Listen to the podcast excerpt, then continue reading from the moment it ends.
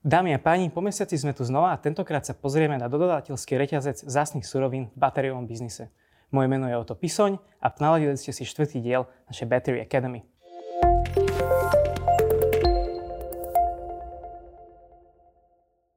Obsahom dnešného dielu vás prevediem ja, No a zároveň náš obsah spestrí aj Tomáš Pavlík z EIT Raw Materials, ktorý sa na danú tematiku pozrie z pohľadu surovinovej bezpečnosti Európskej únie. Okrem toho, náš diel pozerajte až do konca, lebo sme si pre vás pripravili prekvapko. Prečo je táto téma dôležitá? Sme načrtli už v predchádzajúcich častiach Battery Academy alebo v našich ostatných mediálnych príspevkoch. Efektívnosť dodávateľskej siete vplýva na uhlíkovú stopu batérií, no a vzácnosť a dostupnosť niektorých prvkov zase vplýva na vývoj obsahu batériových článkov.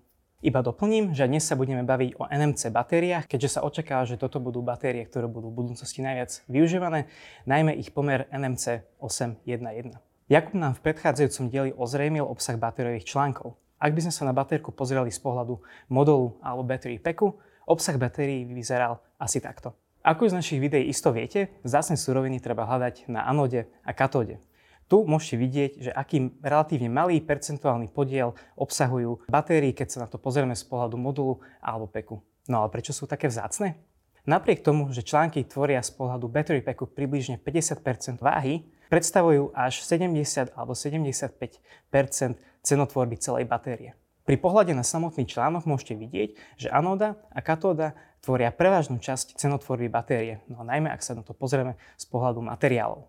Ako vidíte, katóda je najdrahším elementom batériového článku, no a v prípade batérie NMC 811 má približne takúto skladbu.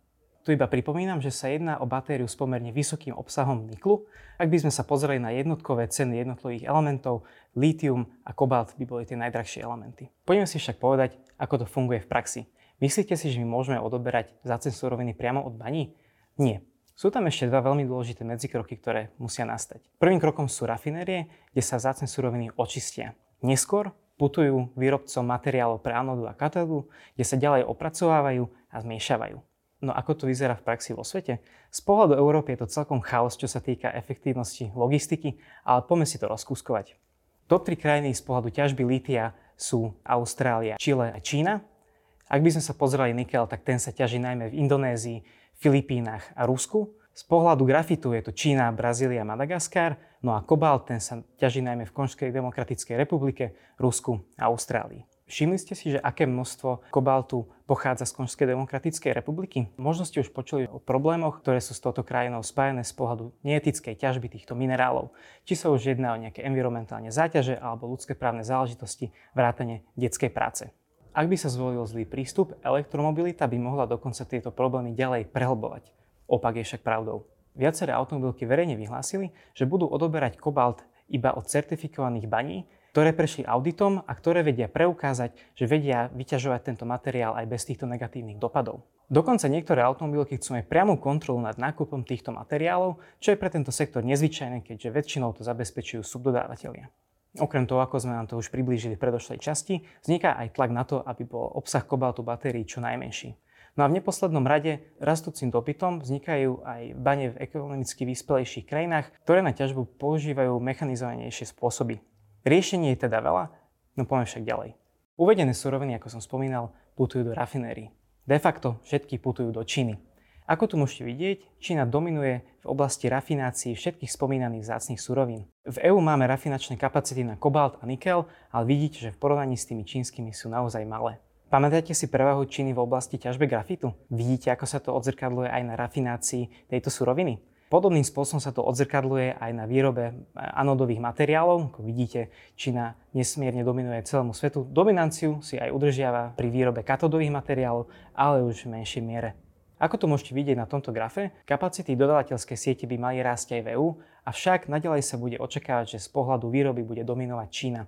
A to najmä vzhľadom na ich početný a rozvinutý trh s elektromobilitou. Každom prípade v Európskej únii má vzniknúť približne 20 až 30 gigafabrík. Niektoré z nich už stoja, mnohé z nich sú vo výstavbe. Toto postupne bude prinášať ekonomický zmysel a zo sebou tiahnuť aj dodávateľskú sieť. Postupne sa v regióne začínajú etablovať výrobcovia hliníkových fólií, medených fólií, separátorov, elektrolitov a podobným spôsobom to bude vplývať aj na rafináciu zácných surovín, ako aj výrobu anodových a katodových materiálov. Čiže veríme, že po nejakej dobe by dodávateľská sieť z pohľadu batériového biznesu v Európe mohla vyzerať takto, mohla by byť efektívnejšia, ekologickejšia, rešpektujúca etickú ťažbu, ako aj logistické rácio. Takto by sme sa tiež dostali k cenovo efektívnejším baterkám s nižšou uhlíkovou stopou. No a dosť bolo mňa, týmto by som rád premostil na vstup Tomáša Pavlíka z EIT Raw Materials a jeho pohľad na situáciu v Európe z pohľadu spomínaných nerastných surovín. Tomáš, pozdravujem ťa do Košíc. Ďakujem pekne o to. Aby som nepovedal, že ide vyslovene o môj súkromný názor, tak si pomôžem tvrdením Európskej komisie. Tá totiž veľmi akútne vníma nedostatok vyťažených surovín na území Európskej únie. V súvislosti s týmto sa môžete stretnúť aj s termínmi ako surovinová bezpečnosť alebo sebestačnosť. No a nie lepšieho príkladu na uvedomenie si tohto faktu, ako je aktuálna pandemická doba.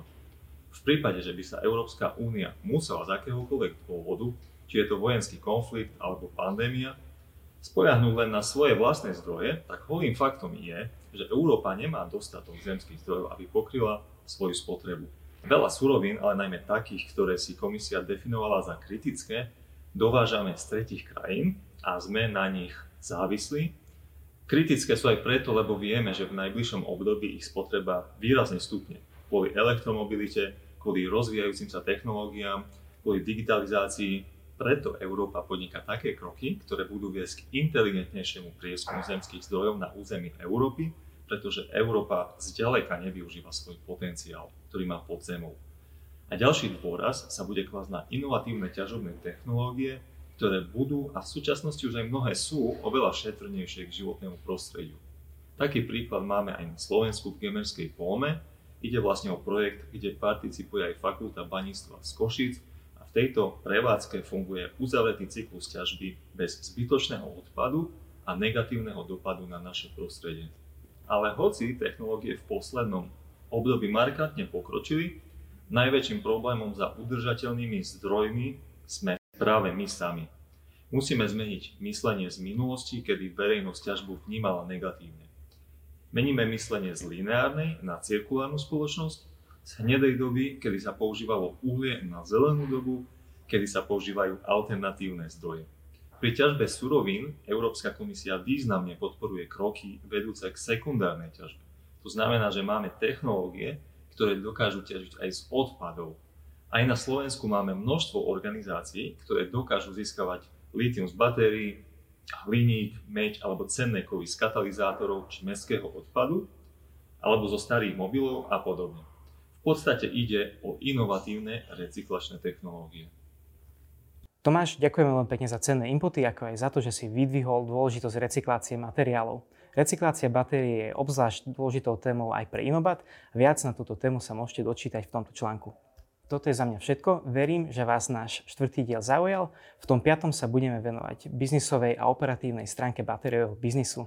No a spomínané prekvapko.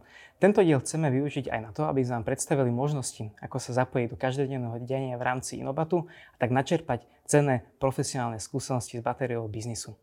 Ďakujem pekne za pozornosť.